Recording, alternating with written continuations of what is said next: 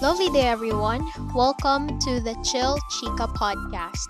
Chill chikahan lang na may sense. This is your friend, your tropa, kachikahan, kadaldalan, kakwentuhan. This is Shara. Kumusta? What's your favorite part of the day? Ako so far wala pa. Actually, wala naman tayong pag-uusapan today. Dadaldal lang talaga ako dito. Let's see where this takes us. Walang kwenta. Nasa-stress ako. Ewan ko ba. Sorry, nagkakalat ba ako ng negativity? sorry, sorry. Hindi kasi, share ko lang. Lunes pa. Lunes. Sabi, start na raw ng klase. Pero for some reason, nagantay lang kami sa wala. eh, yun yung huling announcement eh. After that, wala ghosted. Tapos kinabukasan, ang sabi, Wednesday daw. Eh may bagyo. Eh di move daw ng Thursday, which is supposed to be today. Today is Thursday, by the way. So, yeah. Wala na namang updates. Though yes, ngawa ako ng ngawa sa Twitter na ayoko pa pumasok. I mean, sa personal account ko. Pero, alam mo yun, nakaka-stress kaya mag-ayos ng schedule. For someone like me, na sobrang unorganized, trying to organize a schedule, gulo-gulo lalo. well, lately, during my free time, I either watch videos on YouTube or just scroll on social media. Uy, by the way, let's follow each other, ha? engage, engage lang. Hindi naman required, pero it's nice na may chika din doon. Ang tahimik pa ng ano, ang tahimik pa ng feed natin doon. Ay! Speaking of social media, may nakita akong chismis sa Twitter. Yun talaga yung source ng ano eh, no? Ng mga chika. So, bale, may isang tweet ranting about someone on TikTok. Teenager ba? Wait, check ko.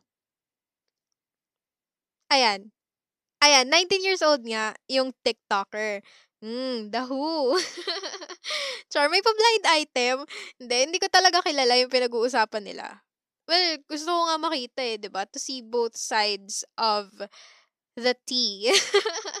Eme. Both sides of the story, syempre. Pero basically, yung context. Etong si 19 years old na TikToker daw came out somewhat offensive while talking about investments again, I don't know ha. Hindi ko pa napapanood yung mismong TikTok video. I just read the tweet nung nagrarant.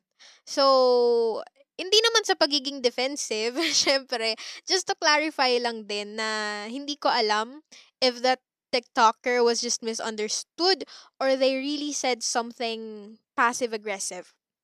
Pero ang sabi sa tweet, this person said that the that the reason kung bakit tayo naghihirap is because we are not knowledgeable enough to invest in stocks. Okay, so let me share my stand about it. But first, let's talk about what stocks are muna. Uy, parang we'll be talking about investments ah. Share ko lang, ang unang drafted title nitong episode na to is BLA. As in B-L-A age. I couldn't find the motivation kasi kanina to to do my readings and research and talk about stuff we used to talk about.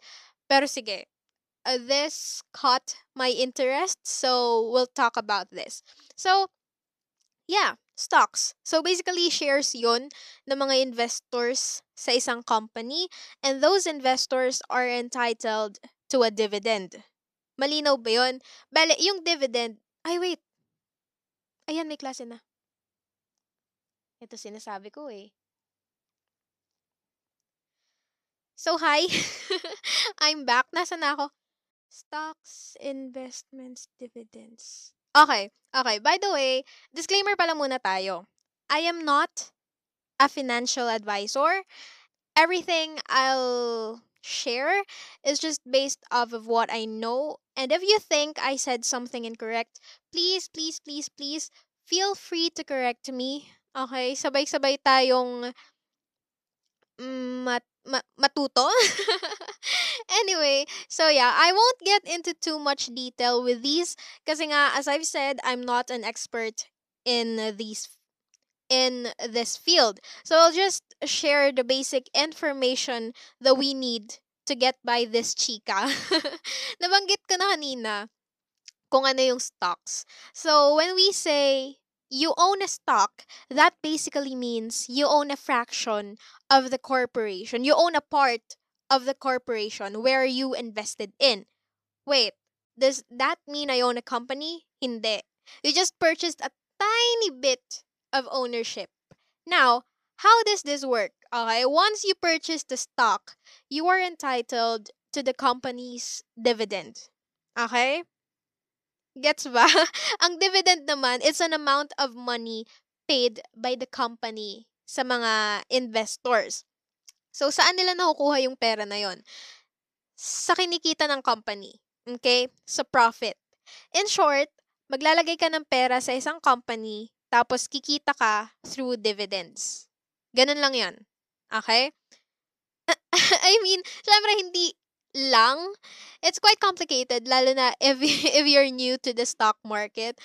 You'll have to learn about terms like stock exchange, trades, funds, assets, uh, asset allocation, blah, blah, blah, blah. Pero kumbaga, uh, kumbaga, yun yung main idea. Now, iba pa rin yung, iba, iba, iba pa rin yun sa bonds. Uh, for me, mas madali itong i-explain. So, basically, magpapautang ka sa isang company and then when they, and, and then when the time comes that you'll get your money back, may tubo yun. May interest.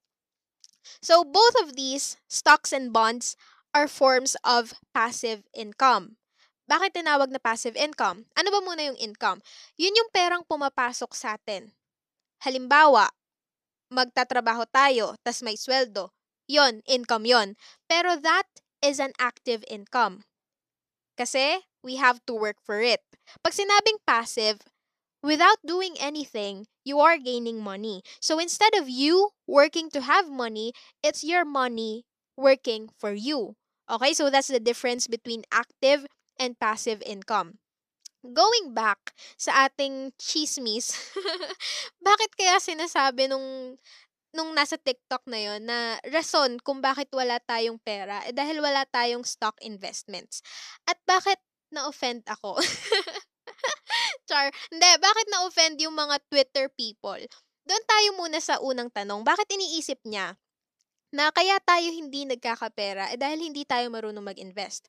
Siguro, kasi po, may katotohanan naman na pwede tayong kumita ng malaki sa investments. Siyempre, considering a lot of factors. Doon na lang tayo sa ano, sa two basic factors para madali. Time and amount.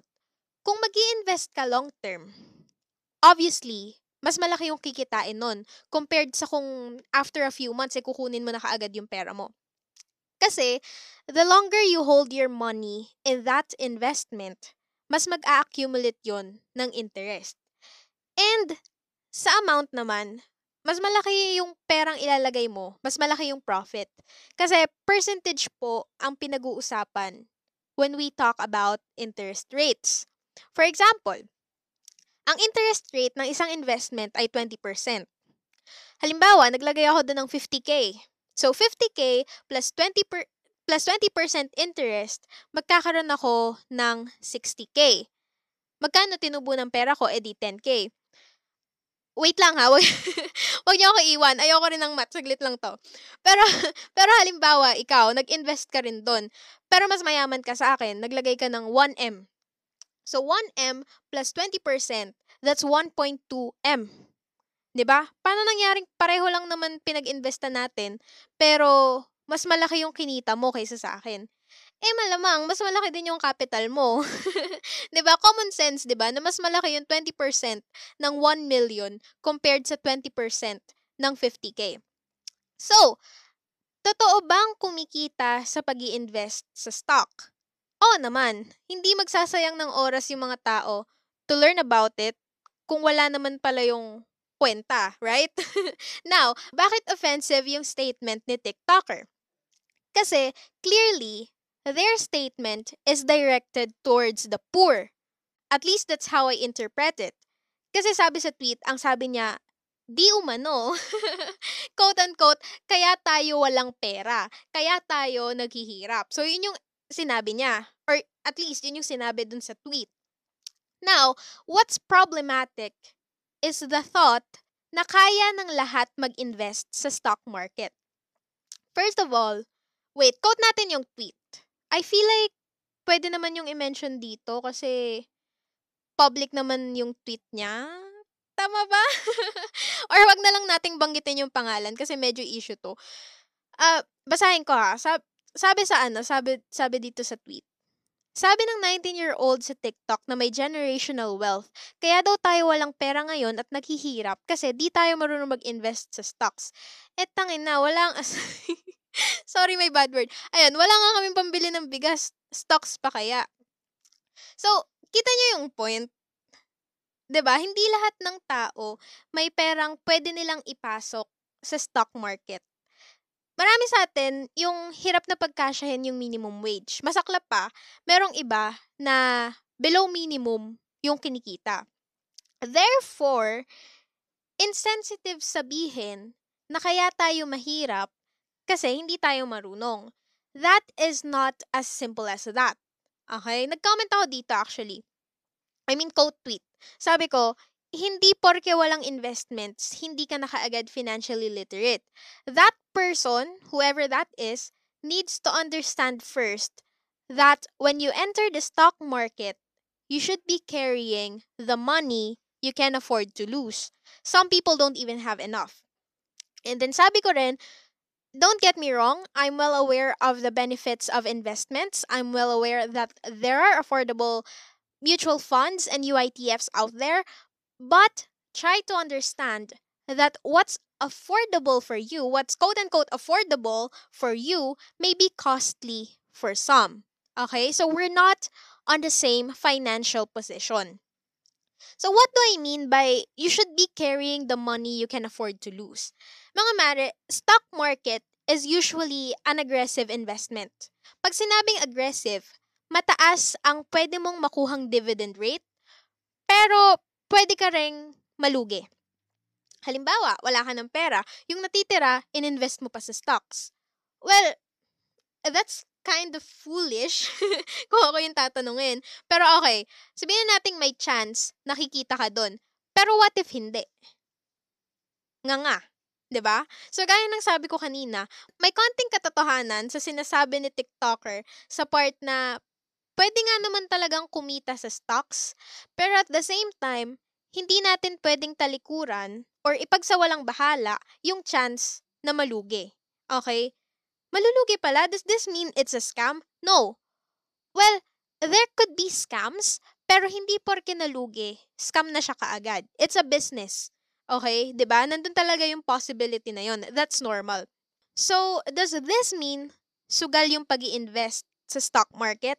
Hindi rin. Kasi unlike sa sugal, where you're betting blindly, sa investments, what you have here is a calculated risk. Hindi pwedeng walang risk. Kapag may nag-offer sa'yo ng investment na, oy, invest ka dito, 50% guaranteed returns, tapos uh, ah, 0% chance na malulugi ka. Girl, turn it down.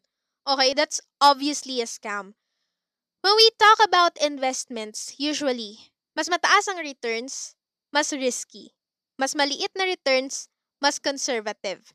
Anyway, kapag nag-start ka naman mag-invest, i-assess muna yung, yung risk appetite mo.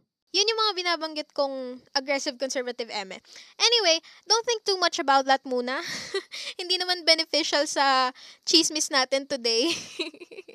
Pero if you want more contents like this, edi let me know. Pero for now, we'll stick with the basics muna. Okay. So, ayun nga, stock investments can be pretty risky. Kaya nga, di ba, lagi natin dapat iisipin na bago tayo mag-invest, kailangan meron tayong emergency fund. Ano yon? It's an amount of money we keep na gagastusin lang natin in case of emergency. Usually, 3 to 6 months worth of our expenses. Now, don't you think it's a bit unfair to pressure people to invest in the stock market knowing na they're already struggling financially. 'Di ba? Anyway, ano yung ano, ano yung nabanggit kong mutual funds and UITFs kanina? So, those are also forms of investments. Okay? Pag naman sinabi nating investment, hindi lang yan laging stocks eh. Anything you purchase with the intent of earning more from it is called an investment. Okay? Investments in real estate, cryptocurrencies, funds, even investing in yourself. ba? The word investment could be as vague as that. Pero since na-mention ko na rin yung mga funds-funds na yon, let's talk about it as well. Bakit ko ba na-mention yon in the first place? Kasi I just I just don't want to be misunderstood. Kasi social media, ganun eh, di ba? If you don't, if you don't explain thoroughly, meron at merong chance na merong makaka-misinterpret sa'yo. Which is, kung ako lang, Kevs lang, na, Kevs lang din naman. Pero I really just wanted to clarify. Kasi baka may magsabi na, ay, misconception lang naman yung ano, yung kailangan mo ng malaking pera to invest. Totoo. Okay, totoo. Misconception lang na kailangan mo ng 50,000 or ng millions to invest. I can invest in a pretty decent art material. Tatanggap ako ng drawing commissions and then I'll earn from it. That is an investment. By its definition itself, I bought something with the intent of gaining profit through it. Pero the thing mentioned in the tweet was stocks. Yun yung pinag-uusapan. Okay, and usually, may minimum amount na kailangan to be able to invest in stocks. Gets? Now, I mentioned funds. Mutual funds and UITFs to be specific. Well, they're almost the same. Okay? Ang pinagkaiba lang, mutual funds are offered by individual investment companies, habang yung UITFs naman, eh, sa bangko. BDO, Metrobank, BPI, ganyan.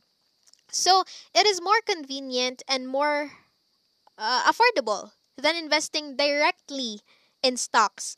Kasi, these are what we call pooled funds. Sa madaling salita, yung funds, nag accumulate sila ng pera from investors. Tapos, yung nagmamanage ng fund na yon, which is the which is the fund manager, obviously, siya na bahalang problema, mag-isip, ma-stress kung saan niya i-invest yung pera na yon. And we don't have to worry, okay? We don't have to worry because these fund managers are professionals. Okay? So, when you invest in funds, you don't own a share of the company na pinag-iinvestan ng fund na yon. May share ka sa funds, pero technically, you don't own any stocks of any company. Ang pros dito, aside from affordable, is, ayun nga, may fund manager. So, hindi ka na mag-worry kakabantay sa, sa stock market. Sila na yung bahala. Cons are, gaya ng sabi ko, you don't own a fraction of the company and syempre may fees. Fund managers won't manage your your money for free. Swerte mo naman, mare, 'di ba? I'm not familiar with ano with other investment companies aside from Atram. So, dun sa investment company na 'yon, pwede kang mag-invest locally for as low as 50 pesos. Yes, opo, 50. May feeder funds din sila na nag invest globally and ang minimum naman nun is 1K? 1K? Patanong pa, hindi. Oo, 1K. 1K yung, anong tawag dito? Atram Global Technology Feeder Fund at saka Atram Global Consumer Feeder Fund. I don't know if I got that correct. Feeling ko may isa doon na mali. Pero, yeah, you get the point. Question why do they offer such low amounts? Okay, kasi pooled fund naman yon. Hindi nila ibubukod ng investment yung pera mo.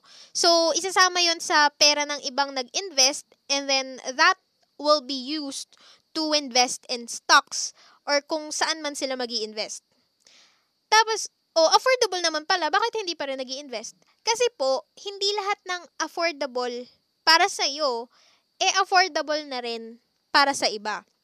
Okay, yes, you can start for as low as 50 pesos, pero saan makakaabot yun kung hindi madadagdagan? 'Di ba? Another disclaimer pala. I am not discouraging you to invest if that's how it sounds like to you, okay? I am not discouraging you to invest. As I've said, maganda mag-invest, okay? I'll even encourage you kung may extra ka talaga dyan. Pero again, build your safety net muna. That means have an emergency fund and then pag-aralang mabuti yung pag investan mo. Never, ever, ever invest in something that you don't understand. Halimbawa, may nagchismis sa atin, Uy, Mare, tumubo pera ko dun sa ano, sa Philippine Equity Smart Index Fund ng Atram. Tapos ako, nainganyo ako. Without studying its performance in the market, naglapag ako doon ng pera. Esakto, pagkalagay ko, bumaba yung market.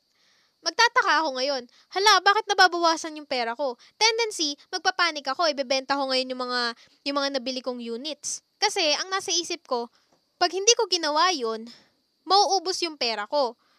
Tingnan nyo ngayon, umaangat na ulit yung, yung market ng Equity Smart Index ng Atram. Yung mga nag-pull out ng pera nila, they won't enjoy that benefit anymore. Kasi, tinanggal na nila yung pera nila dun eh. ba? Diba? So, kapag ganon, we'll end up losing money instead of gaining from it. Okay? One more thing na gusto ko ma-mention, and And I think this is one of the reasons din kung bakit nagkakaroon ng mindset na, na gaya ng TikToker na pinag-uusapan natin today is the the feeling of superiority once we get more knowledgeable. Alam mo yon na parang ay, kaya kayo ganito kasi unlike me, hindi ganito ginag hindi hindi ganito yung ginagawa nyo. Which is wrong. Okay? Because we always have to be considerate of other people's financial capabilities. Kaya nga tinawag na personal finance, 'di ba? It's something personal. Ikaw lang sa sarili mo yung makakaalam or makakapag-decide what's best for you. Kung ang intent niya naman is to educate people, then thank you. Pero let us avoid being passive-aggressive with our statements. And I just want to add din, na gaya ng sabi nung nag-tweet na although yes, nakaka-offend, pero let us not antagonize that person or that TikToker kasi it's always best to try and educate hanggat maaari. So, ayun. I didn't expect our chika to be this long. Thank you for staying with me. I hope I made sense. If hindi, pasensya na kung magulo. Pero I'm willing to share some resources where I learned this from. Bale, yun lang naman yung context ng chika. Na it's good to invest, pero let us not judge other people who does not invest kasi we don't have the same financial status. Okay, so ayun. Again, I'm willing to share some resources naman where I learned this from. All you have to do is ask. Pero ayun nga, thank you Again, this is your friend, your tropa, kachikahan, kadaldalan, kakwentuhan. This is Shara reminding you that in life, you have the right to chill.